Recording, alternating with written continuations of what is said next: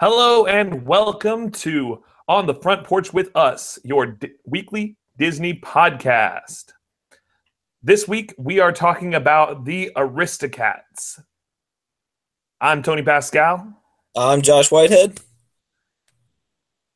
Uh, and before we get started, I like I just want to say I love this movie. Like it's sort of like a one of those 1970s, 1960s movies, uh, post Disney era, and I think like it gets a lot of like hate, and I think like some of that hate is for sure deserved, as we'll talk about. But I think like it's just a, an interesting way. Um, Yeah, absolutely. And very um, musically unique for Disney movies. for sure. Um, so Josh, this week I got three packages. Right. Uh, and I, I just want to like like talk about some packages for a minute. Okay. First packages I got, I got uh, Kubo and the Two Strings on DVD. Nice If you've choice. not seen it, holy cow! Yeah, it was a great movie. Go out and watch Kubo and the Two Strings. It is awesome. It's like great stop animations, not from Disney, but like definitely you should watch it if you have not seen it yet. Um, Yeah. So I'm probably gonna watch that this weekend. Uh, I got uh, a new microphone, so hopefully our sound quality is gonna be better on this podcast than our last one. Uh, On both ends, we both got a new mic- microphone, so that, that's exciting for us. Uh, thank you for bearing with us to episode three. Literally dozens of fans. Uh, uh, and then like the last thing, this is really cool. Every year, I get a T-shirt from the Disney Movie Club at NCSU, right? The NC State Disney Movie. Uh, I think it's called Disney Film Club now. When I was there, it was Disney Movie Club, uh, and so like this year, I got it, and I was like looking at it. It looks really cool, uh, and I got it today. And on it is the orange crayon, and I was looking at it, and I was thinking, like, so like the orange crayon. For those of you who don't know, like was our trophy for trivia. So it was like this uh this thing that we'd give out is a giant orange crayon that's like like life size. It's like huge, right? And we'd give it out as a trophy every week for trivia. And uh, I would always make fun of people for holding on to it too long. And I've held on to it for like four years now. So uh basically like what's really interesting though is that like every single Disney Movie Club t-shirt ever has had this orange crayon on it, right? And so like going back from the time I was there to now, it still has we still have the orange crayon like on every single Disney Movie Club shirt. And the people who are in the club right now don't had never ever in their lives, most of them had never seen the orange crayon. They just like continue to put it as like the symbol of the club, even though nobody has seen it before. Right. I just think that's really interesting. it's like it's like just like a like culture is super weird. Like you just keep doing something because it's been done once, right? Uh, anyway, the moral of the story is I'm sending the orange crayon to the Disney Club this week so that uh, you guys have it back and it's no longer just floating around the back of my car like it has been for the last four years. Right. Um, on that note, thank you to you guys, uh, everybody else that's been following us the past few weeks. Uh, we appreciate you. Thank you so much. Um, tell your friends, keep adding, sharing, um, liking our page, and listening to us. Hopefully, we'll have an iTunes account shortly. Um, so uh, keep doing what you're doing. We appreciate you. Tell your friends. That's right. We're media moguls now. That's right. um, so I uh, I am excited to talk a little bit of trivia. I've got some trivia for you today. Okay. What do you got? All right, so uh, it's just some some starting stuff. Um, this is uh, the Aristocats, 1970, directed by Wolfgang Reitherman.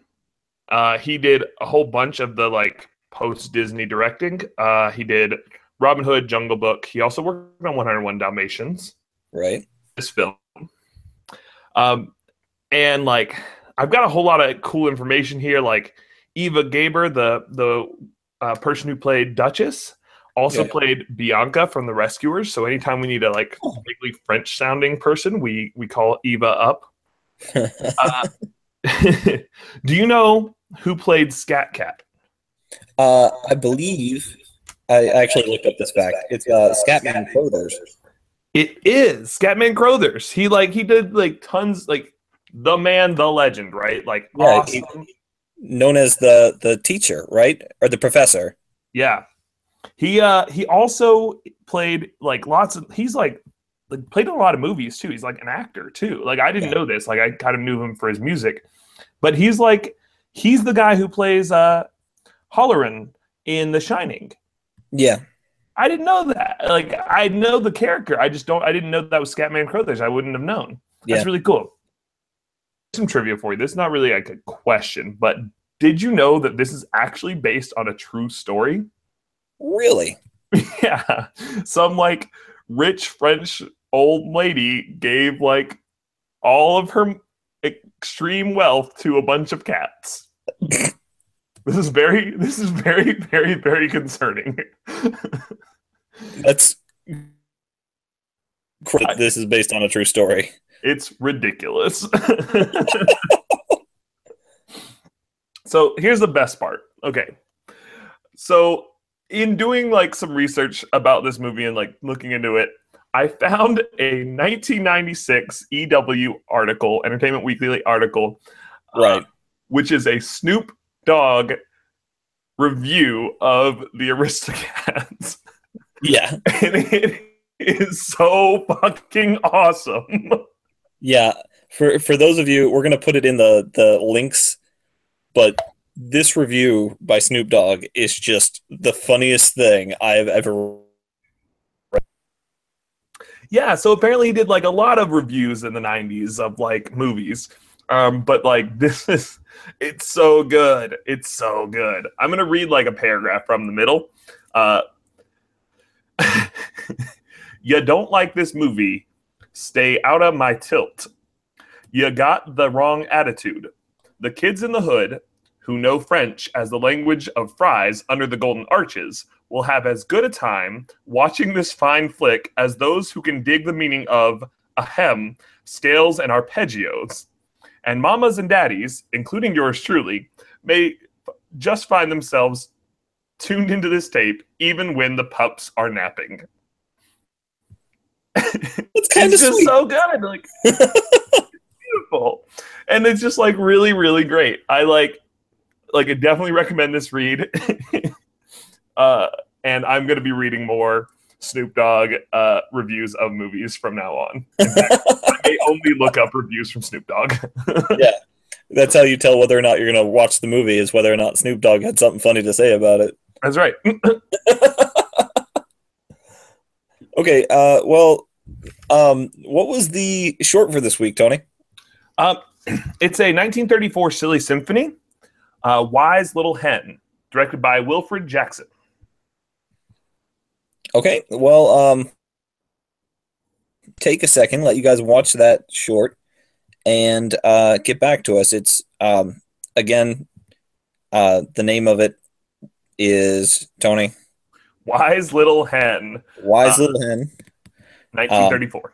Yeah, so just type that into YouTube, Wise Little Hen 1934, and um, watch it real fast and get back to us. And pause. Cats. Do, do, All right. So hopefully you watched it, you've come back. Um, I gotta say, this is short for me. Really liked it because it is the first introduction to Donald Duck, right? Yeah, Um, it's the very first time we see Donald Duck. Right. Um, and he's he's drawn very differently at this point. This is like an early stage Donald Duck. Um, but I really like it because it's like a literal reap what you sow story, right? yeah. uh, the I like it was really funny though. It was. It was. It was really fun. I like. I really enjoy the like. She goes over. Who will you help me plant my corn? And Pete the pig, like, snorts. It almost like and talks very similar in the way like Donald Duck, where Donald Duck does, where like Donald t- is talking like. Pete is like talking while snorting. So like that's sort of the evolution of like uh of Donald's sound is like at the same time like it was what they were doing with Pete too. Uh, and Yeah. that was pretty interesting to me. Yeah, I really I liked that aspect. I also really liked um, that it, I don't know. I thought it was funny that each time they were like, uh, "Oh, my stomach hurts. My stomach hurts." Um, and then like literal belly aching. Um, and when it comes time, who, who's going to help me eat my? Actual stomach aches. I like. I just I really like silly symphonies. We're definitely going to be playing a lot of them. Uh, Yeah. They're like cool. They're like they're you know like ev- the animation goes with every single sound. There's like like Yeah. a visual that goes with like da da da da da da. Like it's just like really interesting. Um, I like the style a lot. Um, Yeah. The very first time we see Donald Duck, he's just like really happily walking around his boat in a circle. he like looks ridiculous. He's just like Yeah. Ha, ha, ha," walking around in a circle on my boat. And like that's our introduction to Donald Duck. That is how he loves to spend his free time. And the reason why he won't help is because he's too busy walking around his boat happily. That's right. Just walking in circles. Um, and uh, go ahead. no, I didn't have anything else. I was going to move on. Oh, I was gonna say real quick. Uh, Donald Duck is is vice president of the Idle Hour uh, Club. He's not even the president of the Idle Hour Club. He is like, uh, he is that idle. Right. Um, okay. So it was a weird, um, short. Hope you guys liked selected. Um, but now we're going to talk about Aristocats, um, 1970, like Tony said. So why don't you take a second, watch the movie in that one second, and get back to us. We're going to talk a little bit about it and some themes and stuff that we see, and also the weird stuff that happens. So uh, Yep. watch it and pause. we'll wait here for like the next hour or so. Right. Just sitting here. Yep. The Aristocats. Okay, so we're not actually going to wait for the full hour, but hopefully you've watched it. Um, so I gotta say, first of all, I really love this intro. Right, you don't you don't see them like this anymore, where they do the whole credits, all the song, this beautiful like display of color, um, artwork at the beginning of the movie. I really like that. yeah, me too. Did you? Like, was yours part French, part English when you Yep. watched it?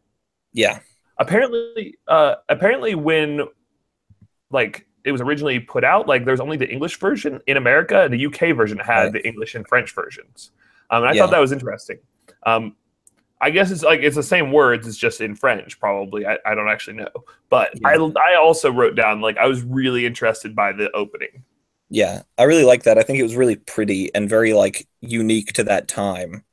Um, and you don't really see them doing that anymore. Yeah it Um, like it reminds you of robin hood's opening where it's like like they like are running across the stage while like running across the screen while like the credits are coming across Yeah. That's 70s sort of animation style. Yeah. Um, so again, as always, let's talk about um what themes we pick up before we get into the chronological order of the movie. Um, do you have any interesting ones, Tony? Absolutely, I do.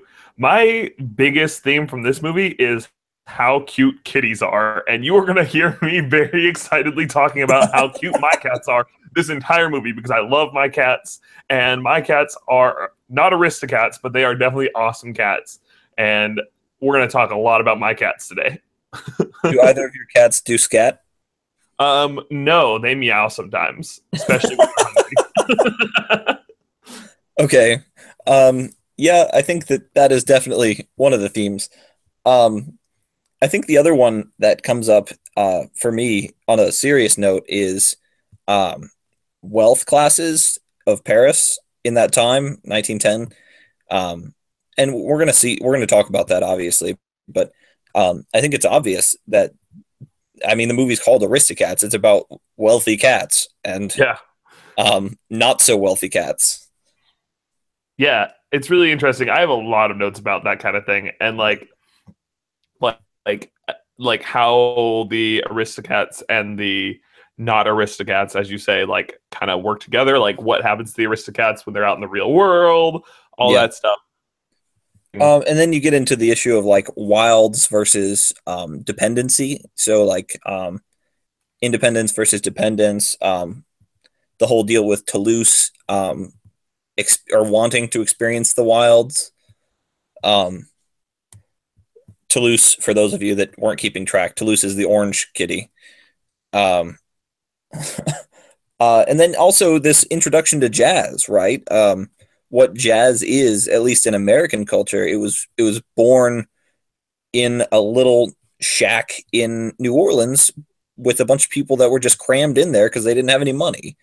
Um, and so I think that that's kind of um, seen here is that this uh, lower class and their expression of their maybe um, dissatisfaction with the class system through jazz.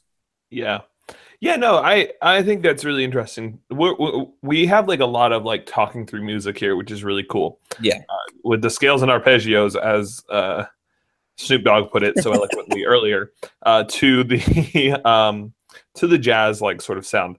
Also interesting, just for like historical note, uh, like Paris didn't really start becoming a jazz hub. It did like it did adopt American jazz after World War One, kind of like because of World War One and like the interaction between Americans and and the French. But um, like that's really when like Paris became like a bustling spot of jazz and uh, like a major hub of jazz. Right. Um, so right around the time that America started booming with uh, jazz as well. Um, yeah. It was still happening before then in America, but not as prominently. Yeah, um, and this movie set at 1910, so it's a little bit like off. It's before. Yeah. yeah. Uh, so, well, who's uh, who's your favorite jazz musician? My favorite? Yeah. Uh, it's I I would say between uh, Louis Armstrong and Ella Fitzgerald because they're the the classics, the go tos. Yeah, I like. I have been listening to a lot of obviously like my like traditional is uh, Miles Davis and like Ella Fitzgerald. Um, yeah. But like I've been listening to uh like a lot of like different like trying to get into like scat. I like uh actually have been listening to Scatman Crothers over the last like like three weeks before this, even not even knowing that he was in this movie, which was kind of cool. uh, so that was cool.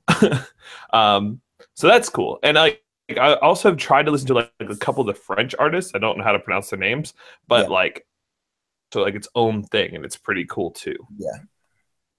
Um, I agree, and I think that you know we could talk all day about jazz separately. Yeah, because... and we're not that knowledgeable about it, so that's really not our wheelhouse. But I just wanted to ask. Right. Um. So we we've got this beautiful intro.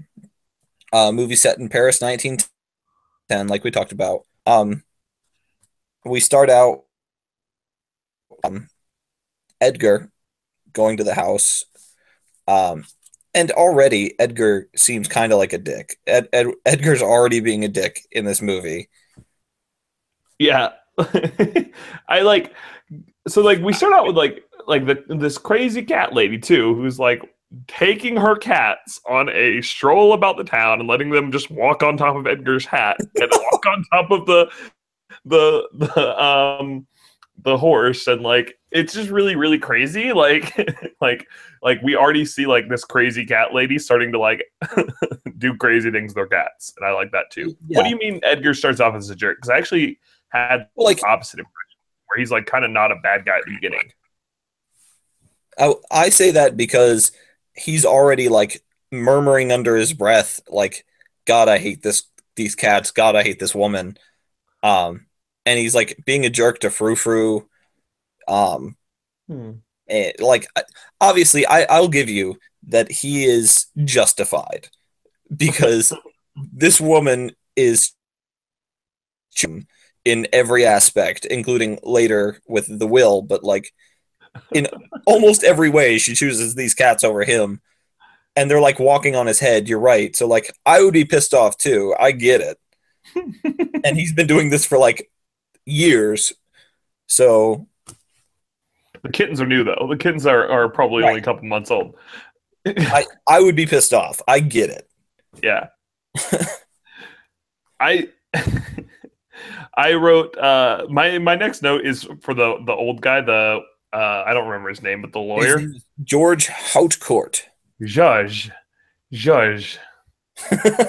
uh, Judge is like my my first line uh, about him is just says walking is tough, and then he yells out, "Elevators are for old people." and then my next note is, "Old people are crazy." Is about what? Old people are crazy. Yeah. Like- he's like riding Edgar up the stairs and like it's just Yeah. like falling all over the place. It's really, really excellent. It's a Thursday for Edgar, right? yeah. Poor Edgar. Um, I, I really like that line too. I wrote down the elevators are for old people. Um, because this guy, he's just so old. He's like beyond old. Um, and he's like crazy. He he's he's using yeah, like you said, he's using um Edgar's suspenders to get up the stairs to slingshot him up, and Edgar somehow miraculously doesn't fall backwards. yeah. No, definitely like a like a pretty great scene. I like and then they were dancing like up in the in the room, which is cute. Yeah. Well, and I think there is something going on between the two of them. Oh yeah. I, Oh, yeah. I, you got to think that George, while he comes over there to, to do her files and stuff, he's also coming in over there for the possibility of old people sex, right? Yeah, I mean, I probably they probably have old people sex all the time. Like you hear them reminiscing about how how they danced in the past, da da da, Yeah. whatever. Yeah. Yep, Um, I I think it's really cool. Old people sex. I think it's Yeah. really cool that uh, Edgar is like downstairs and can hear all the old people talking and flirting. It's weird. yeah. Uh, do you want to talk Um, about like the will? Yeah.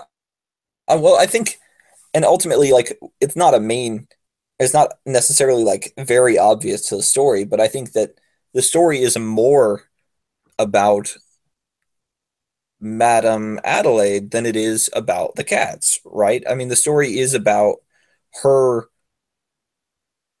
um giving away her her fortune, right? She she's preparing to die, she's putting her her will down and the story is about or from there it all devolves from that will right the story is about the will ultimately Yeah, and the will is like crazy.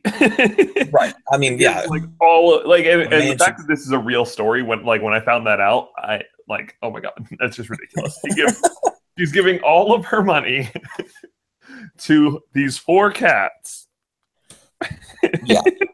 and obviously like the the money is going to be used sort of through edgar to take care of them and then if all the cats die i guess like edgar gets the money and edgar's hearing this and is like oh shit, I'll have to live to be like 150 because there's four cats and 12 years uh, per cat and nine lives per cat. Four times 12 times nine. And I'm just thinking, Edgar, you are so dumb.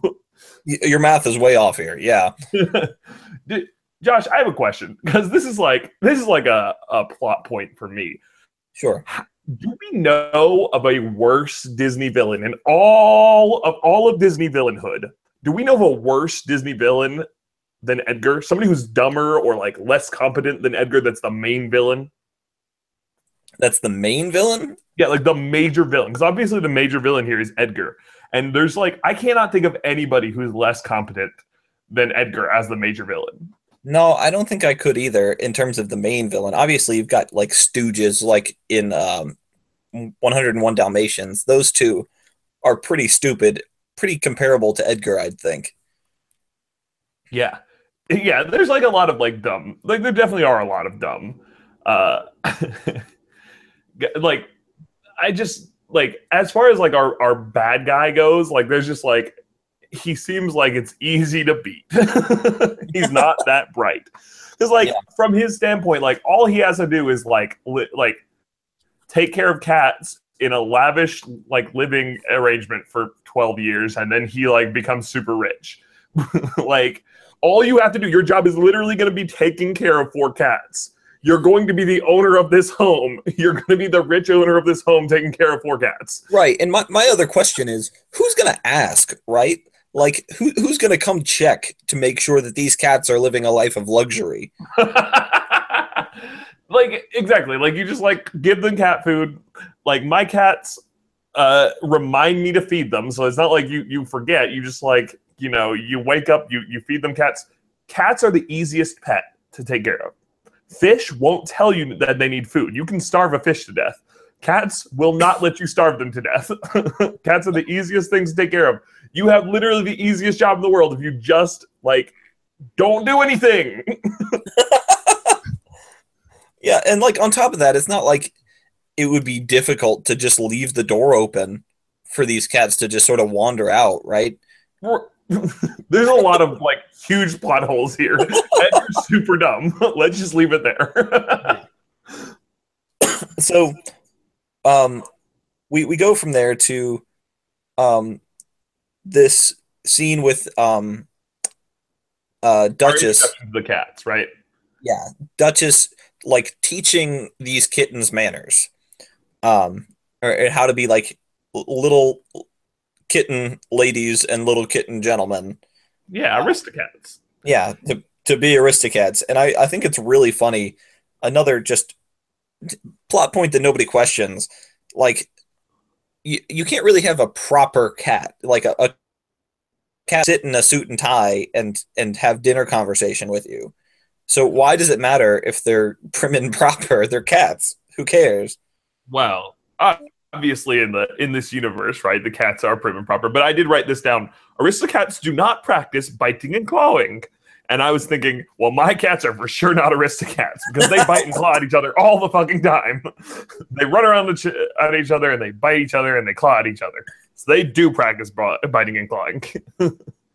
um, we also get like our introduction to all of our characters. So we have like Marie, who's the the the little girl cat, uh, yep. and her first like great line is, "Ladies do not start fights, but they finish them." Yeah, and I like that a lot. Um, we have Duchess, who's the mom, uh, and she's like you know, like you said, taking care of them. We've got Toulouse, the orange one, who like he's you're not a lady, you're just a sister. Like uh, he's the one that does the the painting at the beginning and like yeah. uh, is a great painter. And then you've got Berlioz, who is the uh, player and uh, doesn't have particularly memorable lines at the beginning. Right. Um, and like the Ber- Berlioz is is the the more like proper of the two, but Toulouse is this almost uh miniature version, right? He, he's a wannabe alley cat. He wants to be um, independent, but he can't be. Yeah, I just like really enjoy the like this like world where these cats are like self actualizing. They get to like be artists and musicians, yeah. and it's like, yeah, all cats have unlimited free time. So like all house cats have unlimited free time. So they all theoretically could do that. yeah. Um, my next note is Edgar is dumb. So, like, okay, I'm gonna like, why does he? Okay, why take care of the cat problem now before the old lady dies? Like, it doesn't make any sense. Like, because are you next gonna kill the old lady? Like, what's your plan, dude?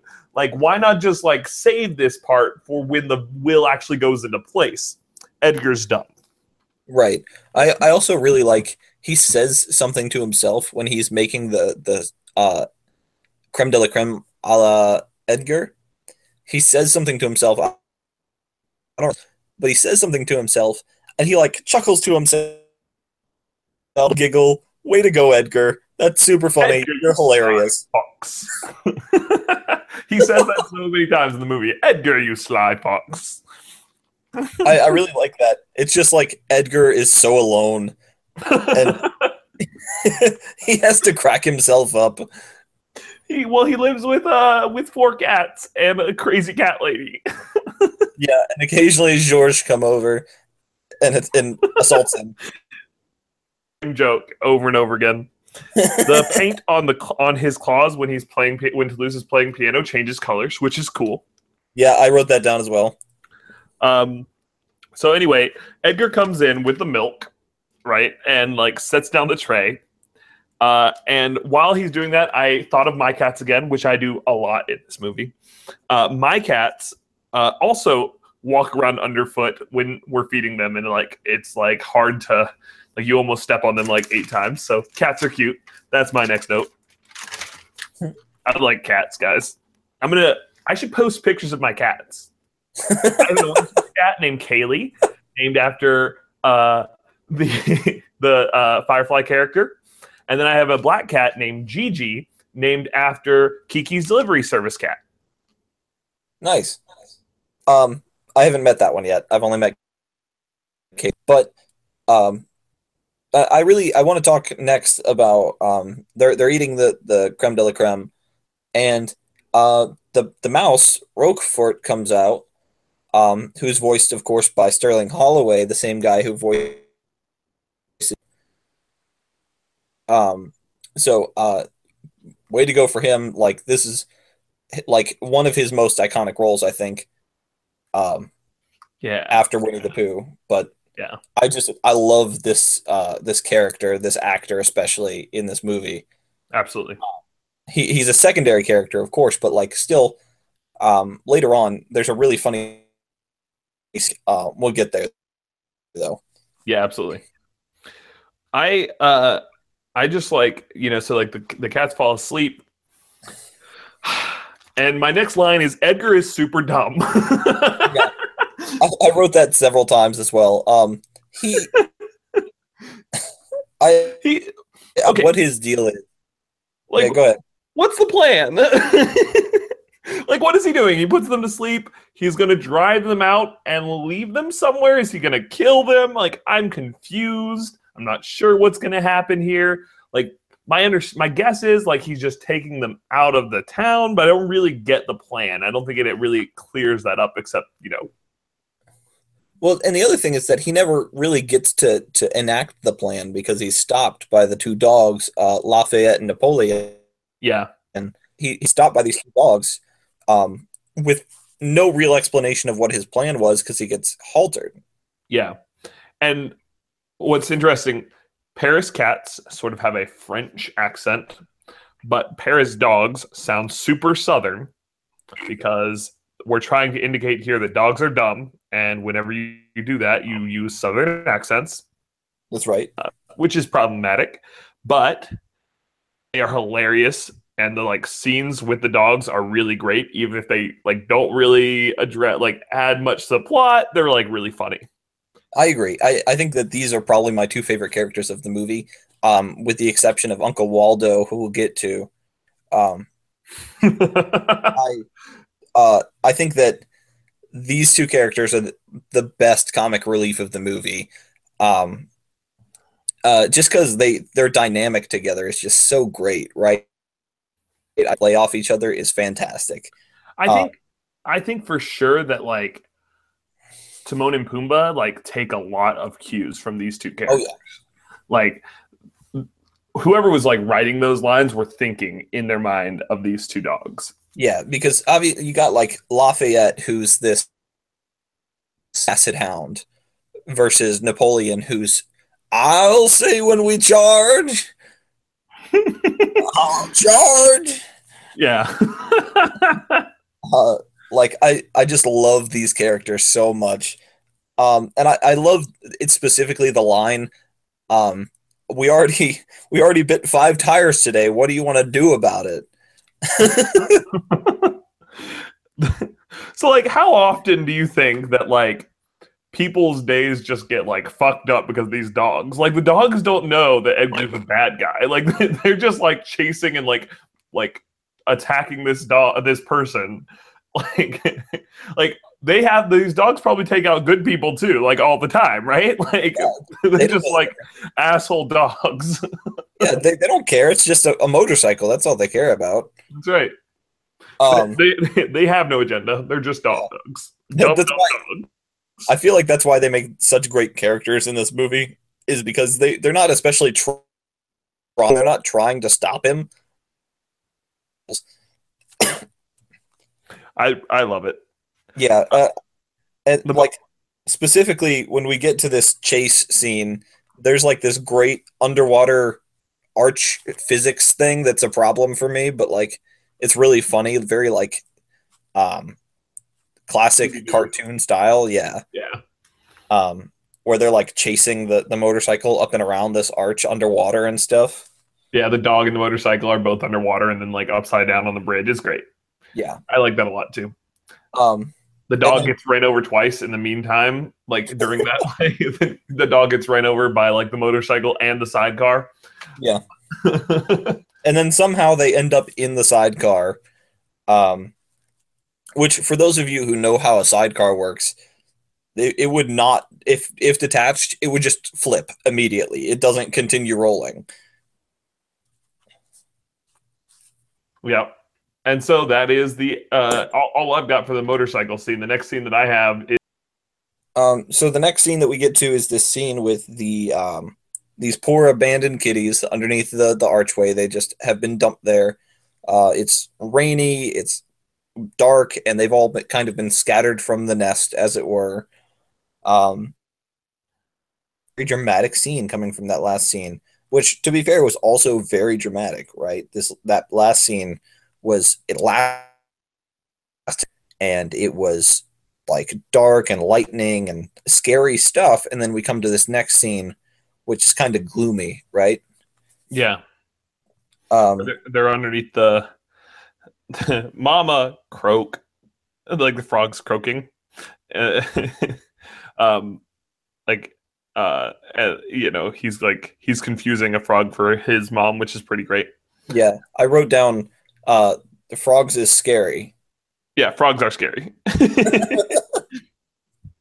so like this during the night, the old crazy cat lady wakes up to lightning and calls out for her cats. She's like, Yeah. Duchess, kittens. Yeah, I think the takeaway there is that uh, Madame is uh, psychic. She just had a dream of all this happening. It's so great. it's so crazy. This crazy old cat lady jumps up, doesn't immediately like see the cats near her, so she assumes they've been taken. Uh, Like- There's a cat door on your door. yeah. I don't. I think that she just has um, a psychic connection with Toulouse because he also had the same dream.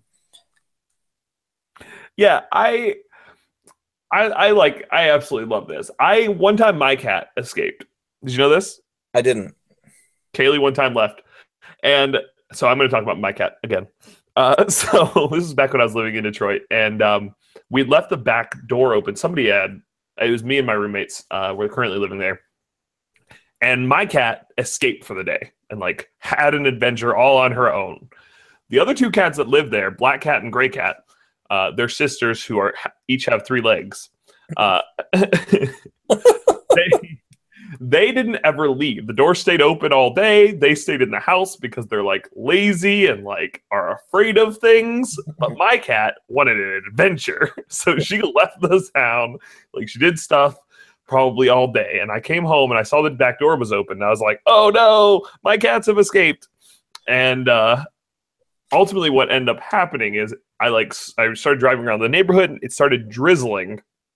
And like as soon as it started drizzling, my roommate who was at home, the cat like came right up on the porch as soon as it started drizzling.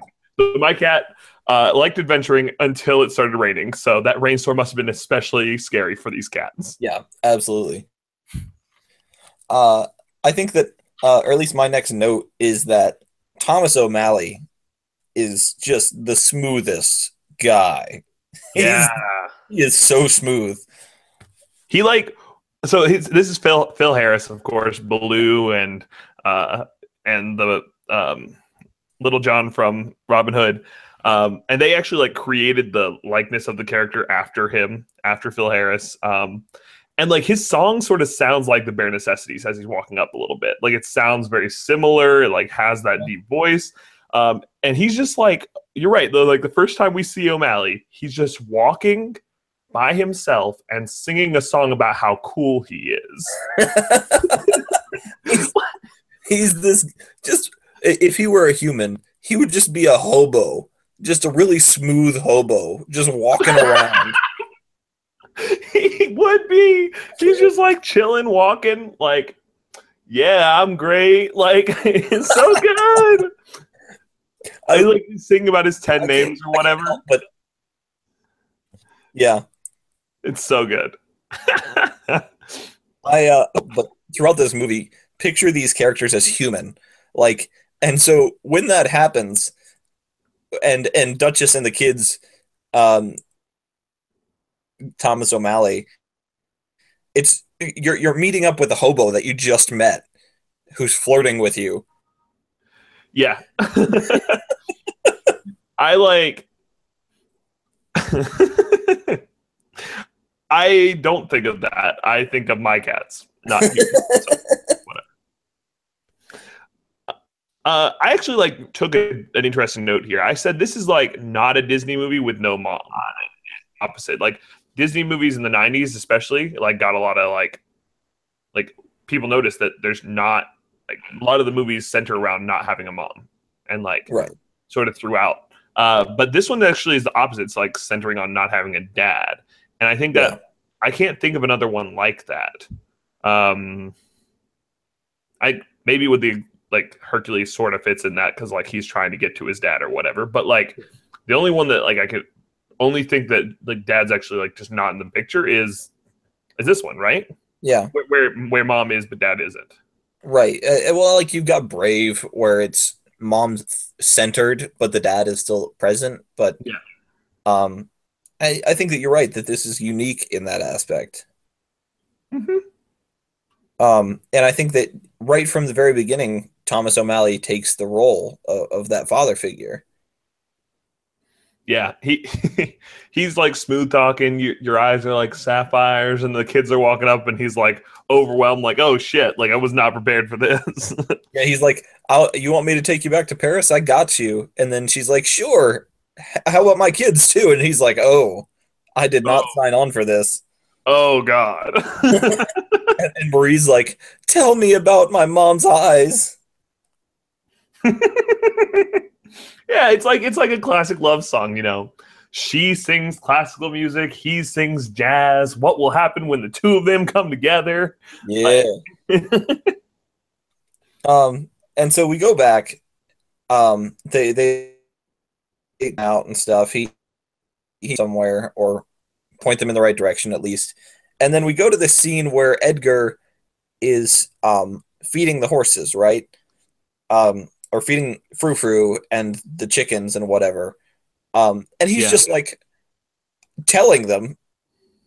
I, I think that that's dumb to begin with. Why why even talk about it? You know? okay, so like there's like a yeah. Edgar's really dumb. Yeah. But I mean like they are like animals, so whatever. But yes, Edgar's super dumb. Okay, but my next problem is that um, before Edgar even comes into the room, uh, uh, Roquefort says to Frou Frou, um, or rather, Frou Frou says to Roquefort that the madam barely slept. How does she know? She's in a stable. Psychic connection. More psychic connections. Yeah, Like the madam is Doctor Doolittle. yeah, she is. I also like that, like, page of the newspaper that like there was a cat napping. Like, Yeah. again, there is literally a cat door Right. on the door to your house. If you know it's a cat napping, then you know it has to be Edgar because the doors stayed locked, nothing was broken in. Edgar's super dumb. Yeah. On top of that, though, like, how is this front page material? Paris 1910 was very chill. yeah, No. nothing happened. These, these reporters are like, well, we got nothing else to talk about, so I heard that somebody's cats got lost. That's right. It was a very stable time in French history. oh Um, Jesus! So uh, we go back to the cats, and they are um, they're going on the train tracks, Um, and first of all, these three kittens are pretending to be a train, and yet they have lived sheltered lives inside of a home with no television, and they just know how a train works. They're like, "We're gonna play train now," but they've never seen a train.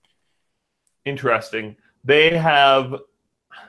Well, they go. We already know they go on outdoor adventures with Madame. So maybe she took them like on a train trip to London or something once because they're Aristocats. Right, it, it, and and the cats bothered everyone on the train because she had no control over them. Because she's a crazy cat lady. yeah. oh man, I want to see that story. I want uh, more Aristocats. yeah, more of them on a biplane. Yeah. um, yeah, I well, so like I actually have a note from back when they were like, so like they get pulled off of the the the milk truck, right? Yeah, and like they're not used to having people not like them, right? Like people always do kind of what they like do for them, right? Yeah. Like their madame really loves them. Edgar is like a servant to them. Like other people probably see them and are like nice to them because madame's rich or whatever.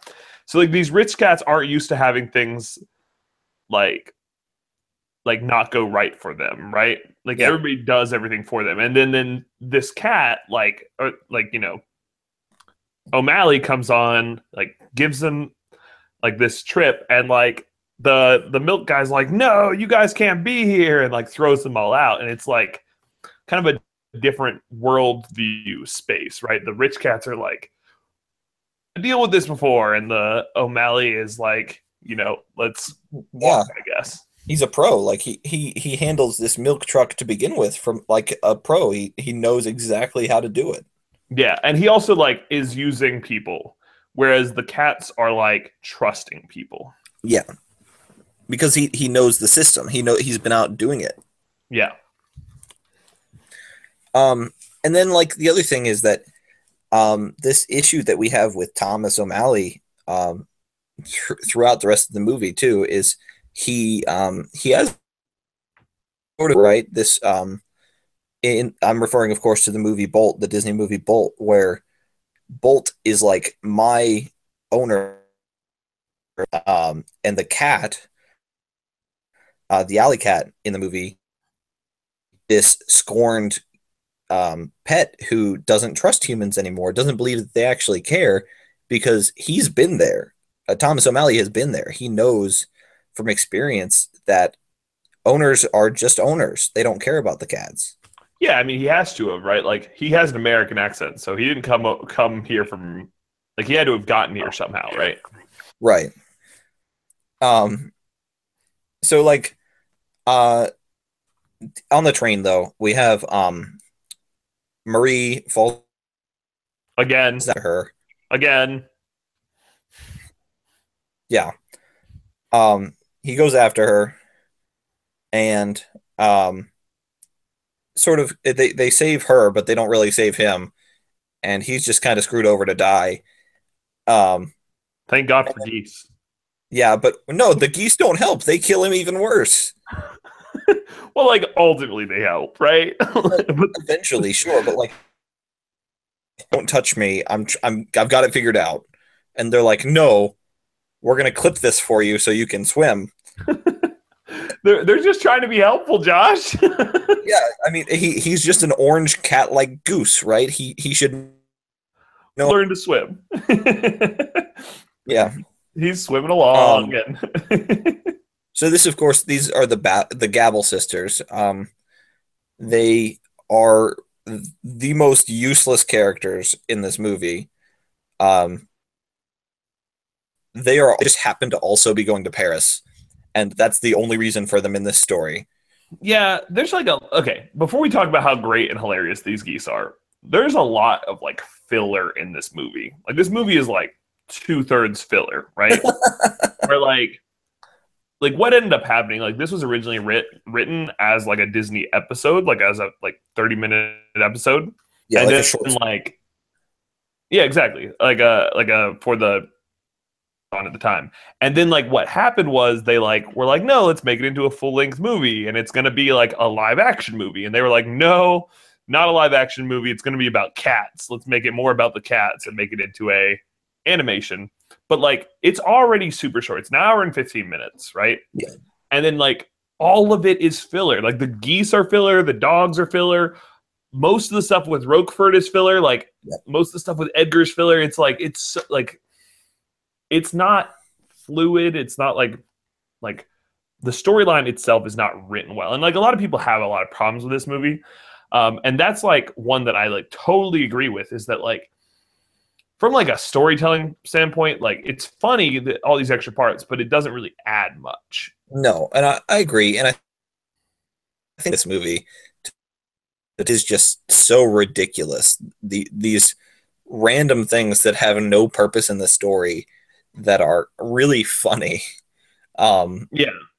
and and there, it is a classic. You know, it's it's one that um, I personally I remember my favorite scene in this movie growing up was the painting scene, the the scene with um, him playing piano and painting and paint going everywhere. That was a very iconic scene from my childhood. You know, um, it wasn't relevant, had no purpose in the story, but it, it's a funny scene. It's a um, something that you remember. Yeah. That sort of sets up the like like the the cats are like it sets up his character a little bit that he's like creative, I guess. Uh, and that the cats are rich, but I don't know what else. Yeah, you're right. Yeah. Um, and so anyway, we come to we got the the Gabble sisters. Um, and they they all meet up together. They're all down there. Um, they introduce each other. Thomas is pissed off as he should be. They make fun of they make fun of uh, O'Malley so great. Like his eyes are too close together because like apparently, well because they're he's not married to the to Duchess, so Yeah. uh, They're like- obviously he's a philanderer without uh, what does it say? Obviously he's a philanderer who trifles with girls' hearts. It's so good. I love them so much. They're Yeah. so catty. it um and the other thing that you know they um fun fact about geese in case you didn't know but um they they never walk this way. This is a flying pattern. The the v formation yeah, is a flying pattern where um it's used because um or to break the wind so that it's easier to fly through. So the, the bird in the front um is the one taking the most damage. He she that's the one that's got to like split the wind the most. And so they get tired out faster. So they'll rotate out. The person in the front will go to the back um, and so on and so forth. But um, i thought that that's just an interesting fun fact about geese. Um, but i really love that think goose line where like all of them are doing this little butt waddle to, to match the geese. Yep. Listen to our other podcast, Fun Facts About Geese. and so we get to we get to Paris, and Uncle Waldo is drunk. He's so drunk. he's he's mirroring Yeah, he also has an American accent, uh, where where his uh, his nieces have a British accent. Well, Uh, I- kind of Scottish though. He he does count, sound kind of Scottish. I don't know. He's so drunk, it's hard to tell. he's like, but he's like, he's been basted in white wine with all his feathers on, thank goodness, and still alive. But But he wishes it was Sherry. yeah, he's so drunk. He's like, shh, shh, shh. They're, they're like shushing him. He's like, don't shush your Uncle Waldo. You'll wake up the whole neighborhood. neighborhood! shh. I don't think I've ever been that drunk. Oh man. Yes, you for sure have. this is also that like a classic like me me thing to like I I do this I honestly do do this. Like I'm like, "Shh, you're too loud. You're so fucking loud. Shut up." When I'm like uh drunk. So Uh, the other thing I uh, we moving on from there, uh, we've got the like uh, Edgar goes back for his stuff, right? Um, and while the interaction between Lafayette and Napoleon is not relevant at all, there's one really funny line where um, Napoleon's like, "I can hear squeaky shoes," and uh, and uh, Lafayette's is like, um, "Sounds like cricket," and Napoleon's like, "Cricket bugs don't wear shoes." That's so good. it's just the best line. I just love that line so much. Yeah, the like creepy like back rub scene. Like I know he's a dog, but it's like weirdly like sexualized a little bit in this scene, Yeah, and and like, like it makes you wonder about Lafayette and Napoleon's like relationship. Is there like, uh, are they are they an item? I don't know. What do you think? Right. I I don't think so. I think that they are um, I, well maybe like maybe an old old farmer couple that has just been together forever. Yeah, it's pretty Um, great. uh, but like this scene with with uh, Edgar like rubbing their shoulders and stuff, I think it's really weird that um, Napoleon can hear the sound of a haystack on a unicycle, but can't hear uh, a guy getting into a haystack, which is a very loud sound. It was. Oh, okay, my next line after Edgar is dumb is dogs are dumb. he didn't hurt me, he hit me in the head. oh my gosh, it's so good. And yeah, so I like yeah, I'm just gonna move on. I like I have a line that says, "Why show the mouse coming along if he's just gonna like fall out?" And then I just put dot dot dot whatever because like the whole movie is like that.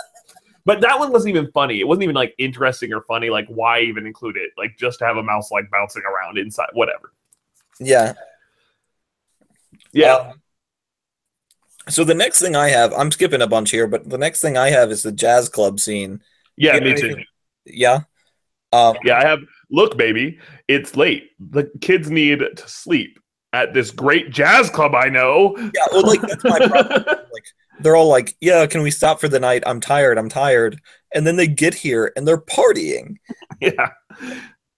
And okay, so all right. Before we talk about like the cool parts of this scene, because there are some cool parts of the scene, there's Yeah. like a whole lot that's really messed up, and I want to like talk about that first. Okay, So like, I'm gonna say one of them is one of them the the Chinese racism. oh yeah, I, I mean like there's like a lot of that, but yes, the Chinese racism was like actually pulled out of the the DVDs Yeah. um, for a while, and like the song actually got changed, and so I'm like I was watching it on. I, I watched this on DVD recently, but like the song was in there with the Chinese thing included. And at one point they had taken it out. So I don't know why they put it back in. And I'm like confused about that, but whatever. Yeah, like there's like a lot messed up with it, but obviously that that was actually like pulled out of the movie. Yeah, that was a pretty fucked up part. yeah, we'll talk like very specifically about that. But like the before we go even go into the building, Okay. he says like maybe it's not your type uh like just like maybe these aren't going to be your type of people. And like i think there like there's like a little bit of like you know i'm assuming that this like rich french lady isn't going to enjoy hanging out with these poor people right? That's basically what it's implying. Like these aren't going to be your kind of people. It's Yeah. like the other side of the tracks. And i think at some point they might even even have said that. Um so like we go in, Scat Scat Cat is black. Uh, there's the Chinese cat. There's the Russian cat who was played by the same guy who uh, did Tony the Tiger, by the way. Yeah. Uh, there's a hippie cat in 1910, whatever, uh, and an Italian t- cat, right? And so like what they're going for um, is probably like this bohemian feel, but like you end up like stereotyping more than you like. Like, but like you're, you're trying to get like this ethnic mix, right? Yeah. But it's like so much of a stereotype where like like everybody is like is their one thing. And like the worst of that is for sure the like chinese cat but like Yeah. everybody's sort of like that too. Like the italian cat is like you know he's he's one thing like he's like you're yeah whatever. Uh and, and I think that that's just like like you know, the non-white like jazz club or whatever, and so it's like. But yes, the Chinese guy is the absolute worst. I'm gonna read a line: Shanghai, Hong Kong, Egg Foo Young, fortune cookie always wrong. And he's playing piano with chopsticks. He's got like slanty eyes. And i just like like was cringing. Like i knew it was coming. Like i was re- like i was preparing myself for it but i just like it was like even worse than i like even remember like it being. Yeah. um and like i like looked up today it was not even played by like an any but he was played by a white guy he was played by paul like winchell uh totally like like this is like so bad that like they didn't even get it somebody of that ethnicity. Like they weren't even thinking about that, right? Whereas like the Russian guy, the Italian guy was both played by like a Russian and well, the Russian guy wasn't, but like the Italian guy was played by an Italian, and like, like fuck, man, like this is like this is pretty messed up. Um, because we we're yeah, just a like, pretty messed up scene. We're just tropes, right? It's just yeah. like it's just stereotyping. Well, um, and I get what they were going for. I do, but it was. Um, you're right. It is very very stereotyped. Um, however, this scene um, is probably my favorite of the movie. Um, uh, like the the music. This is the the song that you think of when you think of the movie. Um, the the dancing, the colored room, um, you know, all this stuff is the stuff you really think about when you think about this movie. Yeah. And I um I really I love it. Um there just from the very beginning the the kittens like swing the lamp and the the room changes into this jazz club.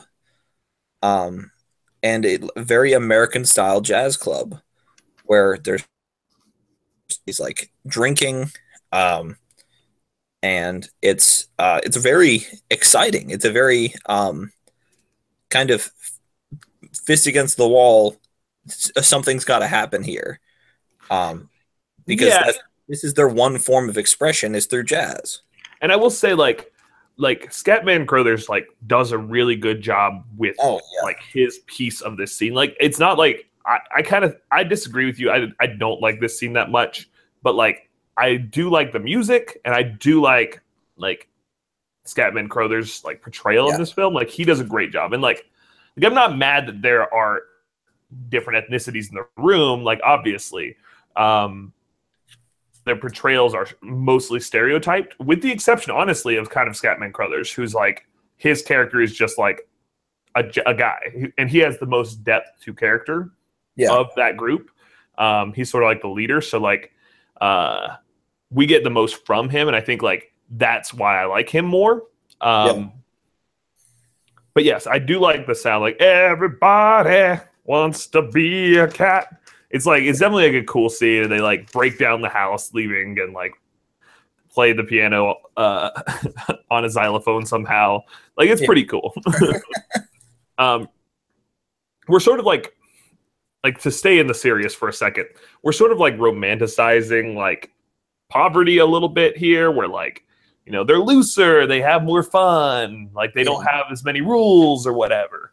Um, I think that this is kind of the the rich man's idea of what poverty is. Yeah, I think that there's probably like a lot of things going on here, right? Like they are trying to like, you know, it's an everyman movie, so they want to like portray the everyman as super cool, uh, and like maybe bet like maybe their life is ultimately like as good or better than the rich folk um, because of substance. Yeah, because they have these things that matter, um, and like we see that with Thomas O'Malley too. That like um, he's got this thing that matters, which is the the family of cats. Um, he may not have money, but uh, but but for this point, what did he have?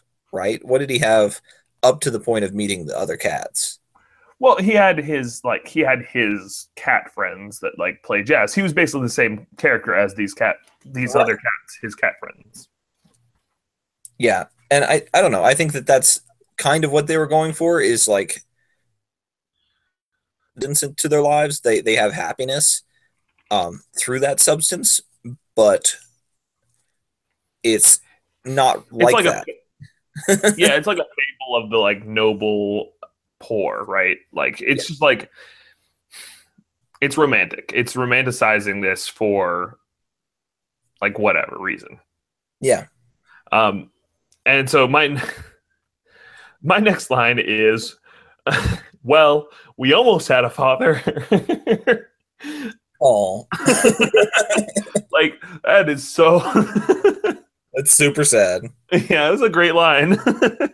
Where like you know, she's like, "Well, we we have obligations. You know, like we have to get back to home. I would probably stay here and live in this like this house with you because it's like fun for me or whatever. But I have an obligation to my person who loves me too.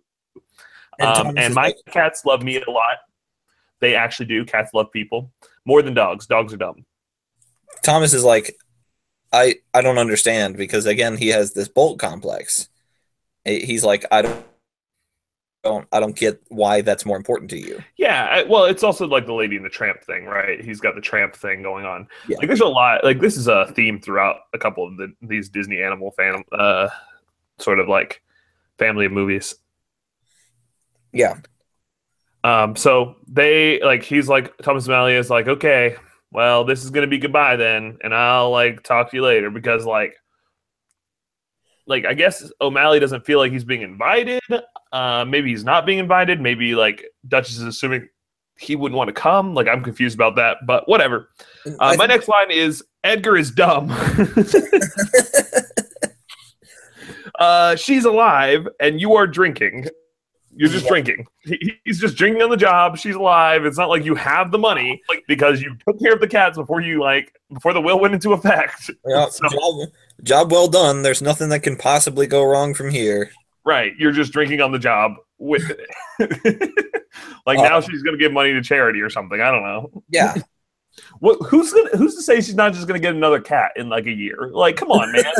like you are super dumb. you're gonna have to do all about it.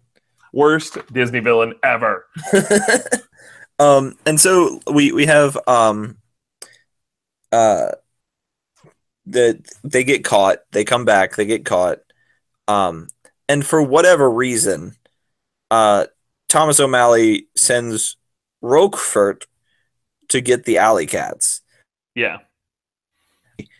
Um, I like Roquefort's not an especially necessary character, but this scene is so funny for me. Um, yeah. I love the I love this scene a lot too, especially like- when the mouse is chasing the cats. Yeah. the place. and the guy's like drinking wine. He's like, he sees the mouse chasing the cats. He pours out all the wine. He's like, I'm done. I am too drunk for this. But like he, the other thing is he's got a full bottle of wine. He he's drinking right out of the bottle. yeah. So yeah, it might be time to cut out. Um,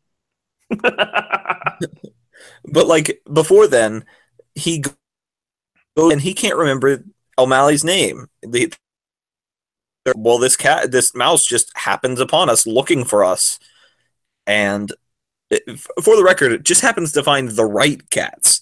O'Malley gives him no direction other than get the cats. in Paris. Get In- the cats in Paris. Just go find me some cats and tell them that I sent you.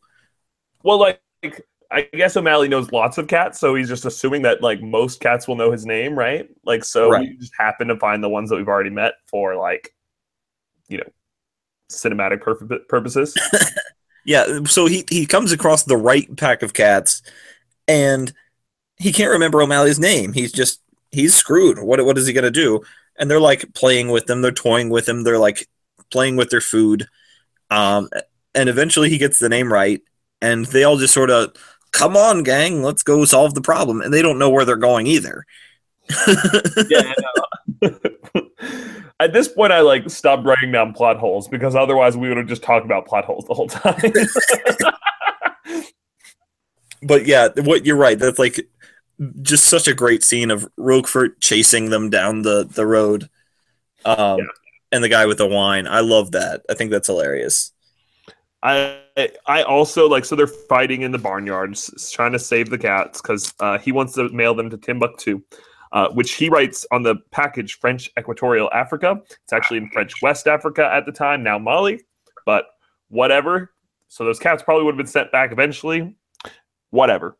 Um, Edgar's dumb. Edgar's real dumb. uh, so uh, I love the scene where Roquefort's like, "Quiet," and everybody just and everybody stops. stops, he, he gets it like done. in midair, being held. okay, thanks. I got it open. you, you can keep going now. Um, and so like you got all this stuff happens. Obviously, like the cats come back, they help. Um, he gets locked in the the get out, and he gets mailed to Timbuktu. Um, Yeah.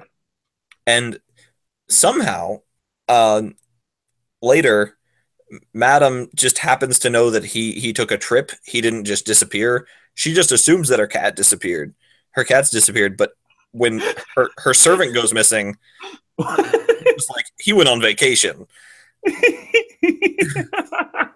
Um, oh my god! like, on top of that, the line, um, she says a really funny line or a really ironic line.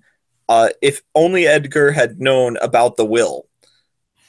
Because he assumes that Edgar is like smart enough to understand that like he would basically be in charge of all that money. yeah, like if only he had known about the will, he would only have to wait 12 years. That's not so bad. and during that time, he'd be taking care of four cats. yeah. And, like, and it's funny because he did know about the will. He was just too stupid to acknowledge oh, it. Um, so my very last line: Crazy rich cat lady starts Alley Cat Foundation with all of her money. Yeah. Because this is like the way to spend money. yeah, just let alley cats come into your home. No, no, nothing can possibly go wrong. Man, aristocracies are crazy. Rich Yeah. people are crazy. Um, I, the last note I have is, um, you know, you have the whole ending sequence, the all the music and everything, and then you go back to Napoleon and Lafayette. and Lafayette's like, uh, well, I think that's the end of the movie, and Napoleon's like, I'm the leader. I'll say when the movie's over, and then the end falls down, and he's like, I guess it's the end of the movie. so, uh, so what do we learn? Um, that Edgar's real dumb. Um, and uh, I mean, we talked about jazz and stuff and, and class differences. oh man. So, uh, I we're gonna play out uh, on our best song of the movie. Oh, we didn't do the adult, uh, the adult joke of the week. There wasn't really a great adult joke. Uh, I would say I would say my favorite was um, when the Gabble sisters are like your husband, and he's like no, and they're like oh, and like look at each other. Oh yeah, that was a good scene. Like in the, the promiscuous, like all that, all that like line, those that talk back and forth was pretty great. Yeah, yeah, I think you're right. That's probably it. Yeah, I really liked that one. Um, it's between that and and the whole thing with Uncle Waldo. Everything about Uncle Waldo. Oh man, yeah. Okay, it's a kids movie, and Uncle Waldo is like just like a drunkard in the street. yeah. That- you're right. Uncle Waldo definitely wins. I- all the geese stuff. Uncle Waldo is a, like one of my favorite characters in Disney. I love his character. He makes like other appearances in like other shorts after this too, because like yeah. he was so great in this like in this movie. Yeah, we'll have to try and do one of those as a Disney short. Yeah, we should. so uh, before we do our last song, um, we're gonna just quickly like remind you all. Uh, our Facebook is at Front Porch, um, at front. Excuse me, at Front Porch Disney, and our SoundCloud is out at Front Porch Disney. Uh, we're working on getting iTunes together. Uh, hopefully, by the time you hear this, you will be able to listen to it on iTunes. Uh, if not, soon. And Yeah. please like us. Please, please, please rate us. If you rate us high and give us a comment, uh, the more people will be able to find us. So um, like other people outside of like to be able to find us. That's what we really, really need. Um, like, like, and follow us. Uh, you can subscribe so you can get the uh, podcast right into your feed every week uh, when we drop it. Right, and the other thing is, um, if you um, do have that are interested in this sort of stuff, tell them about us. Get them um, interested. Share on your Facebook page. Um, we're really excited about this, and we really want to keep going. Um, but we're looking for support. And we know you guys are out there and we know you're listening and you're excited because we're excited. Um, but you know, just keep keep doing what you're doing. And uh, through iTunes, especially if we get iTunes up and running, rate us there because that's what's going to get us taking off um, even more so. So uh, with that yeah, in mind, like we know we're, so we just yeah. need. Um, with that in mind, um, I know we had some audio problems before. I hope this one was a little bit better. Um, leave us comments, leave us suggestions, anything else that you noticed um, about the movie that you didn't hear us talk about, or just general facts or um, discussion. Feel free to message us on Facebook or um, subscribe to our page and uh, get you next time. All right. You ready? Yeah. Everybody, everybody, everybody wants to be a cat. Hallelujah. Everybody, everybody, everybody wants to be a cat. Yeah. All right. Thanks, guys. We will catch you next week. Thanks. Signing off.